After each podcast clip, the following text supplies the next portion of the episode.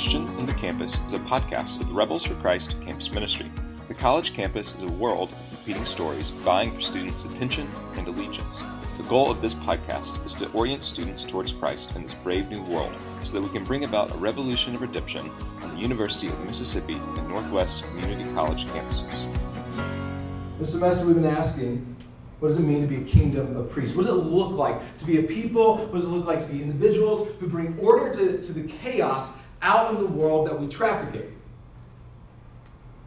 And I think this commission, and by the way, what, we, what Kelsey just read for us is a commission, is going to help us add another layer as we seek to answer that question. It's going to help us define it better. I think, and, and mostly, I think it's going to help us live it out better. This is probably the most important commission I think we're going to address this, this semester because I think it is the one that most mirrors your college experience.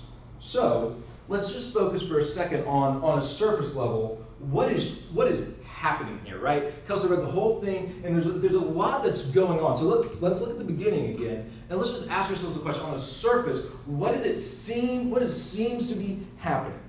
Jeremiah 29, by the way, if you have your Bibles with you or if you're looking uh, on your phone at your Bible, this is Jeremiah 29, uh, verses 1 and 2. I encourage you to, to kind of follow along, but it will be up here as well. This is the text of the letter that the prophet Jeremiah sent from Jerusalem to the surviving elders among the exiles and to the priests and the prophets and all the other people Nebuchadnezzar had carried into exile from Jerusalem to Babylon. This was after King Jehoiakim and the queen mother and the court officials and the leaders of Judah and Jerusalem and the skilled workers and the artisans, aka, by the way, when you read that, read the college graduates. Uh, the skilled workers and the artisans had gone into exile from Jerusalem. Now, um, when we had left, uh, you know, last week we kind of took this um, kind of sidebar moment and we jumped all the way ahead to First Peter and we, and we talked about the idea of worship. But two weeks ago is kind of where we left off in this narrative of the Bible that we've been in. And we talked about Israel being at Sinai. Okay, and at Mount Sinai, um, though they had some, you know, kind of Israel's history up until this point, until we get to Jeremiah, um, Israel did have some some bumps and, and, bruises along the way, right? There's the golden calf thing where they literally make a golden calf to image uh, uh, and, and, and said, by the way, and it's really interesting. They say, This is Yahweh. This golden calf is Yahweh. This is who led you out of Egypt.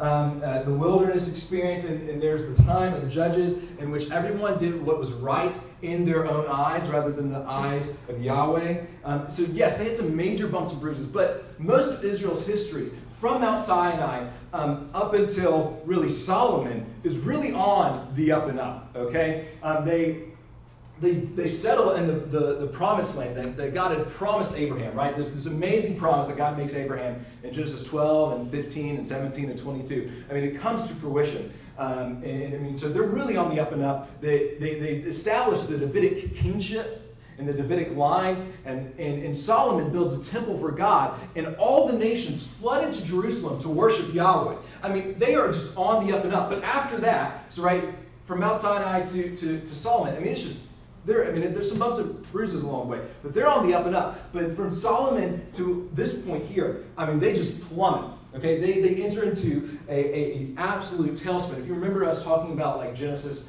um, 3 through 11 and how it's like the fallout of the fall. It's really similar to that. I mean, it just gets really, really bad. Um, and um, um Israel and Judah um, split after Solomon. So the, the, the, 10 northern tribes of Israel separate from, I think it's Judah and the half tribe of Manasseh. I could be really wrong on that. Maybe like uh, the tribe of Dan. Does anyone, does anyone know? It's Benjamin. It's Benjamin? Is the half tribe of Benjamin? It's not a half tribe. It's not a half tribe? Oh, there's a half tribe of Manasseh somewhere. Um, all right. So what?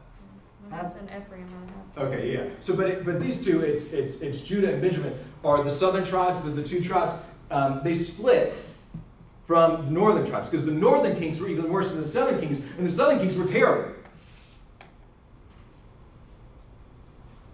Assyria, right? And if you think of Cyrus, this is King Cyrus. Assyria takes over Jerusalem, uh, not, not Jerusalem, they take over Israel and they, they become captives and they become exiles. And by the way, the, 12, the, the 10 northern tribes, they never return because Assyria is taken over by Babylon. Okay? This is King Nebuchadnezzar, right? And why do we know King Nebuchadnezzar? If you grew up in church, why do you know King Nebuchadnezzar? There's only one right answer. What? He turned into an animal.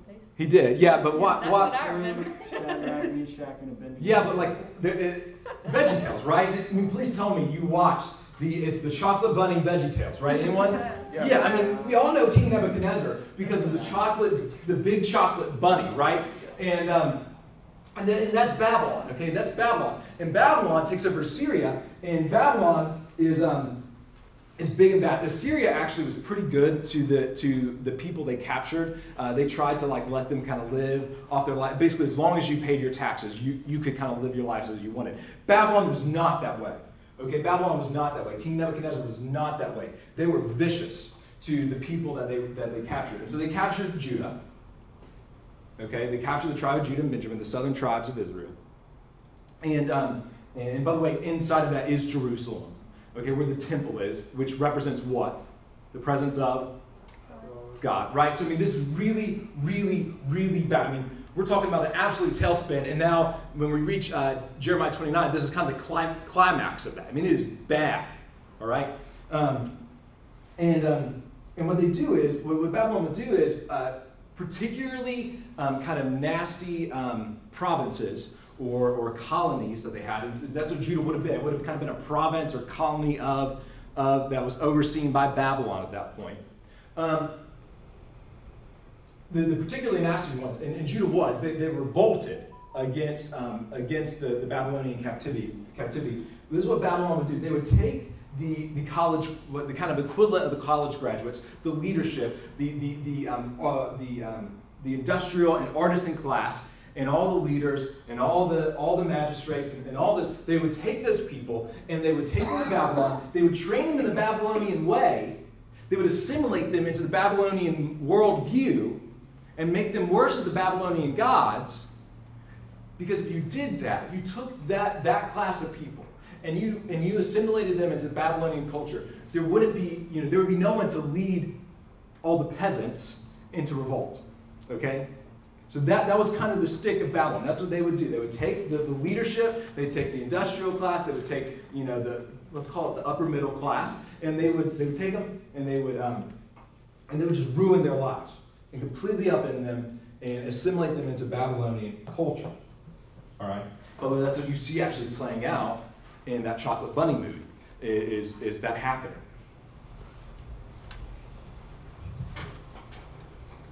And so um, this is what's happening to Israel. About 15 years before this letter, this is what happened to Israel. Israel revolted, and it didn't go well. They get absolutely crushed by Babylon because Babylon just has a lot more firepower than they do, and and um, and you know the, the people just you know get taken away. These college graduates per se get taken away. And um, Israel had these false prophets that were coming to them. If you remember, if you're looking in your Bibles, it's in verse 8. It says, um, Do not let the prophets and the uh, diviners among you deceive you. And what, what these people were doing was they're saying, By the way, this captivity isn't going to last long. So here's what you should do, right? They're going to try to make you assimilate into Babylonian society. They're going to try to make you Babylonians, okay? But don't do that. You, you should withdraw from society. You should live out on like the riverbank, which is what they were doing, and, and, and you should revolt the best you can. Because this is going to be a short captivity. And it is in that context, it's these people who are sitting on the riverbank, kind of uh, Babylon, not really wanting to go in, withdrawing from society, planning revolts. It is those, those are the people who receive this letter, okay? Now, on the surface, Israel is being taken into this captivity as exiles as a punishment from God, right? They did not do what was right in the eyes of the Lord, and therefore God is punishing them, right? On the surface level, that makes sense. But when we take a closer look, we'll see that Israel is entering into a time, and here's what I mean here, that is extremely similar to your college years, all right? It's extremely similar to your common uh, college years because on the, on, the, on the surface, it is social forces, right? It's social forces that brought the best and brightest of Israel to Babylon. Right? In verse 1, it says that you know, the exiles that Nebuchadnezzar had brought from Jerusalem to Babylon. I mean, that's what it says. If you look at the surface of your own life, it's social forces that brought you here. Right? Social forces brought uh, the Israelites from Jerusalem to Babylon to train them in the ways of Babylon. Just like that, you were brought from across the, the nation, the state, and the globe to Oxford, Mississippi, to be trained in the ways of the world, to serve the kingdoms of this world, to, to serve the kingdoms of industry, to serve the kingdoms of finance, to serve the kingdoms of literary arts.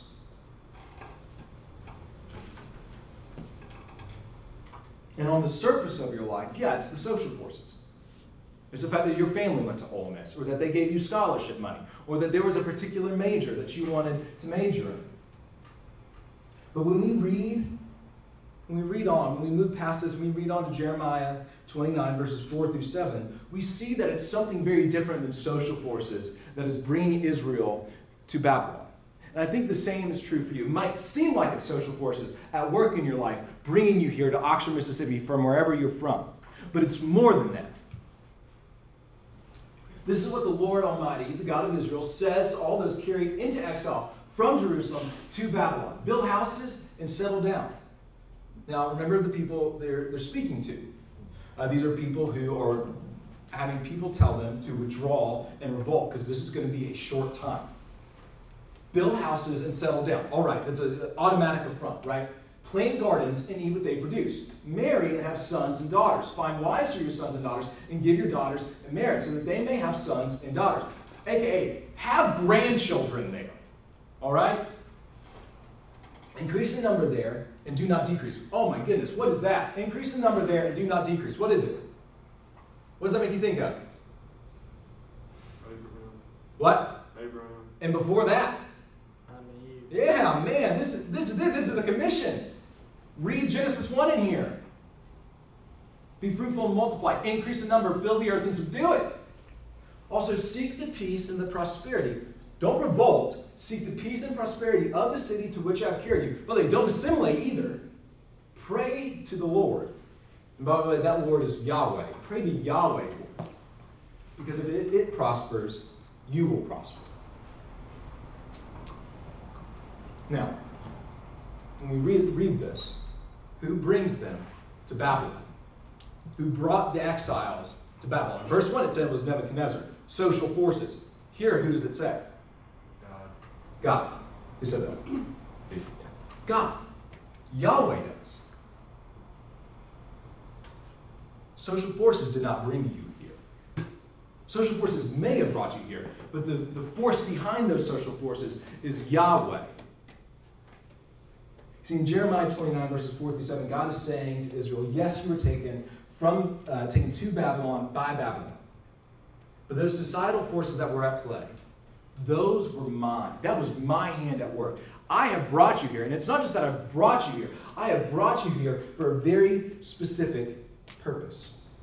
It isn't a punishment, it is forcing Israel's hand to be who they were always intended to be, right? If you remember when we looked at the Tower of Babel, um, just as confusing, God, you know, looks down at the, the, the people building the Tower, Tower of Babel um, and, and he confuses their language, right?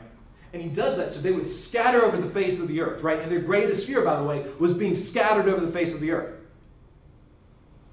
But God did that not just as some random punishment, the right to force humanity's hand to live into what he always intended them to do, which is what? Fill the earth and subdue it, increase in number. Just like that. It's not just some random arbitrary punishment.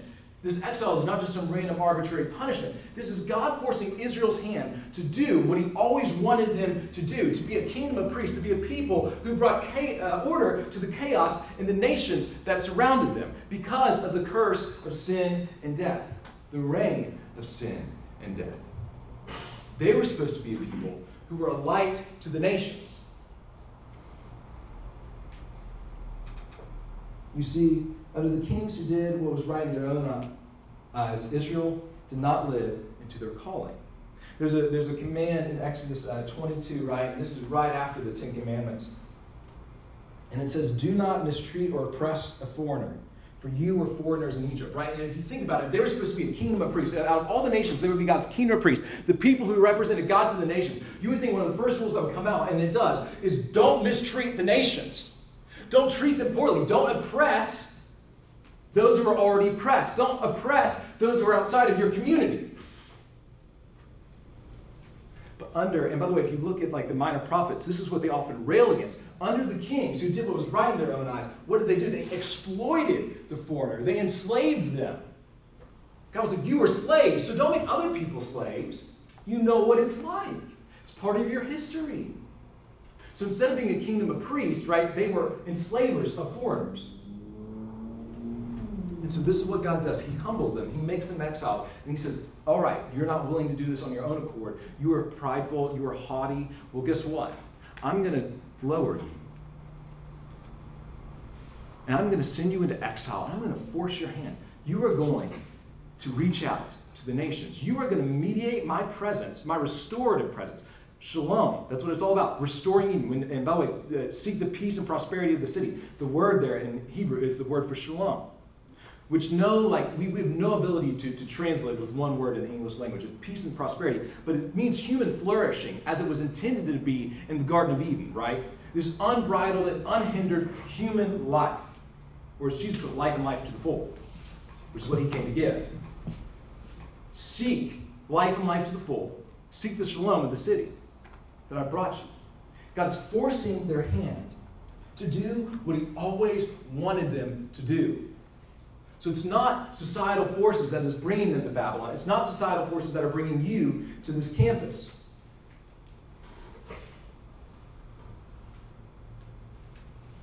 God was at work, bringing them to Babylon so that they would seek the prosperity of the city that was not their own. But in so doing, right, they, they would have to make it their own. They would have to build homes, build gardens in which they could eat. They would marry have children and grandchildren. You see, the word for exiles um, that's used in, in, in Jeremiah 29, uh, verse 1, is actually best translated resident aliens.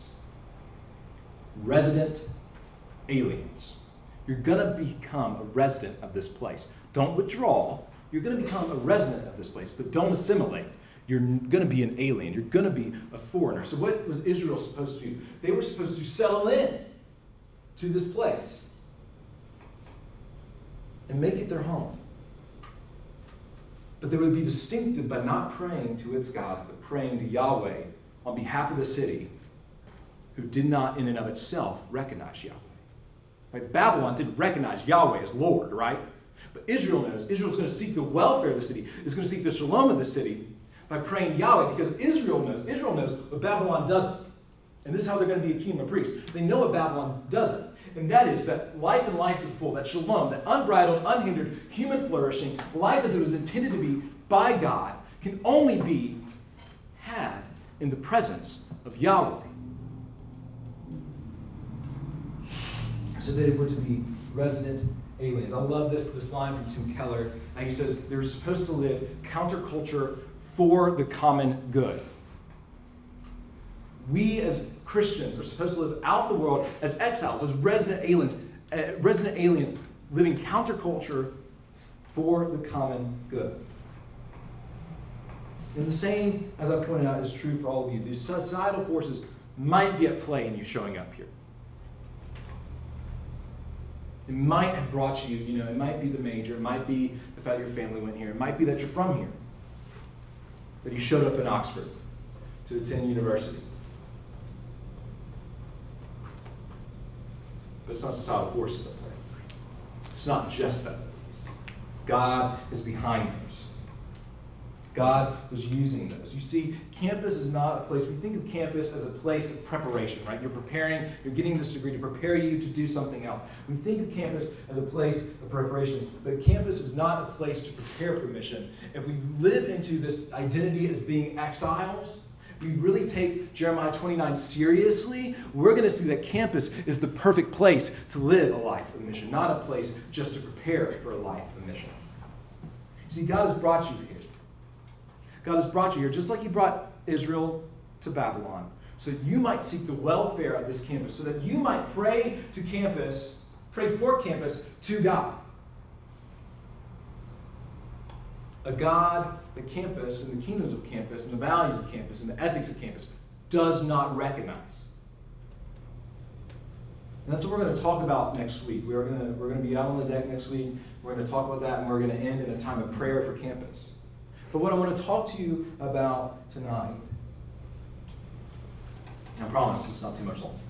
What I want to talk to you about tonight is the two temptations that you will face as you seek to live a life uh, that is defined as being counterculture for the common good. The first is this it's withdrawal.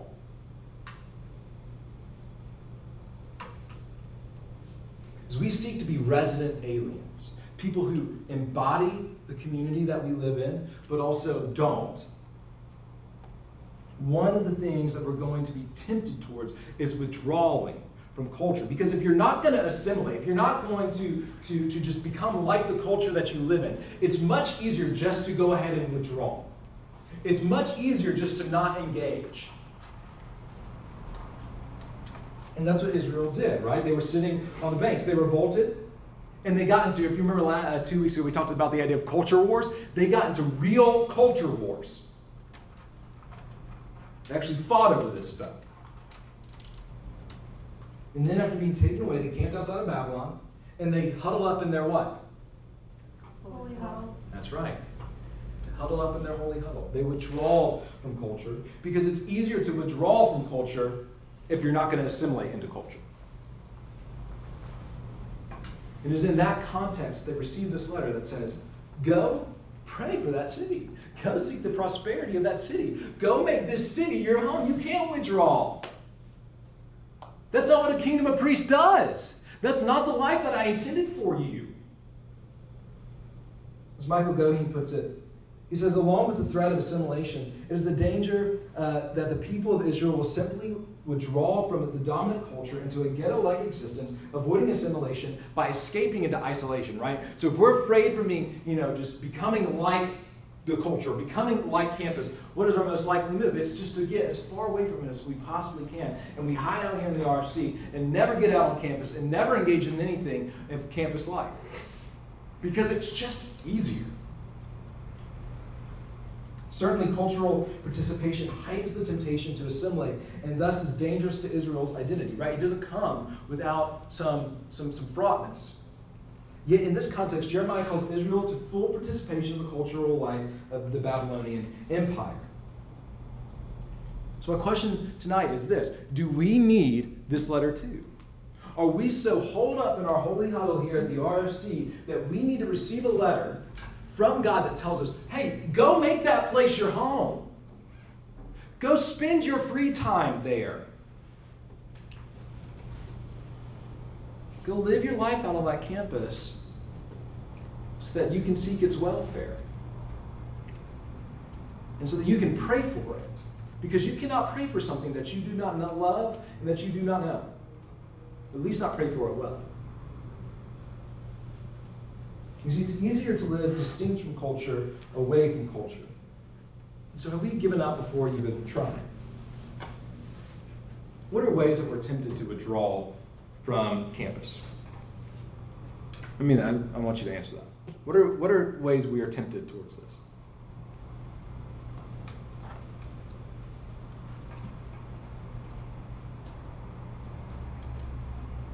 I need two answers. What are ways we're tempted to withdraw from campus? Deeming certain organizations as bad. Yeah, right? It's easy, Ben. It's easy to say that fraternities are bad and you shouldn't get involved, in them, right? That's the easy out. And it's not necessarily true. God can work redemptively out on campus. One more. You feel you're too busy with work to get involved? Yeah, man, it's just so easy to get kind of caught up in the busyness of life. It's easier just to hang out with the friends I've already made at the RFC this year and not engage you know, anyone that I meet in class. And I know you're not in class now in person as much, so I know that's harder. But I mean, like, it's easier, right? It's just easier. Because you're busy. And I'm not trying to say that you're not, you're busy. Here's the other one assimilation. This is the goal of Babylon. They brought these people out of Jerusalem so that they may assimilate them and make them Babylonians. And in the same way, in a sense, you were drawn out of your, your whatever community you lived in to be trained in the kingdoms of this world. The forces of society are pushing you towards assimilation, right? G.K. Chesterton said this about Christianity. He said, It's not that Christianity has been tried and found wanting, but it has been found difficult and therefore not tried. It's not easy. Daniel uh, 1 through 6 is actually where uh, all those VeggieTale stories take place. And this is what happens in these VeggieTale stories is most of the Israelites that aren't named Daniel fall into this temptation of assimilation. They just go ahead and they assimilate into society, the Babylonian society. Daniel, who doesn't, right? Daniel, who isn't willing to bow down to the false idol. Daniel, who isn't willing to not pray to Yahweh but pray to the king, ends up where? Anyone remember the two places Daniel ends up? In a fiery furnace and in a lion's den. Right? It's not easy.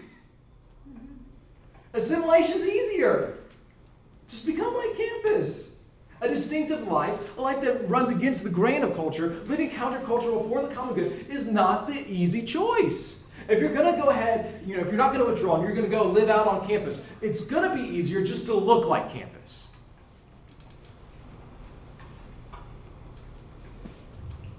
Walter Brueggemann puts it this way. He says the great problem for exiles is cultural assimilation. The primary threat to those ancient Jews was that the members of the community would decide that Jewishness, or read Christianity for us, is too demanding, or too dangerous, or too costly, and simply accept the Babylonian de- definitions and models of reality. They're just going to simply accept the Babylonian ways of life and all of its false gods. In the same way, it is possible for baptized Christians to assimilate into American culture in the same way, to embrace the, the dominant American hopes and fears that are all around us, to live so the world does not notice our odd baptism, which gives us an odd identity. Right? If we, have, if we who, who, who bear the name of Christ and have entered and have been saved through the waters of baptism, which has given us new identity as children of God, if we are different in all those ways, then shouldn't we look different from culture when we live out our lives? Shouldn't there be something that about us that makes us different, that makes us salt and light in an unsalty and dark world?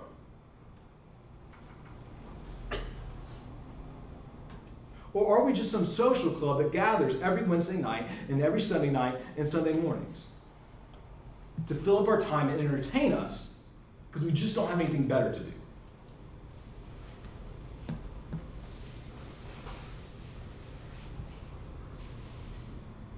By the way, if you think about this, what does it sound like? It's something I rail against all the time. It's, it's vampire Christianity, Christianity, right?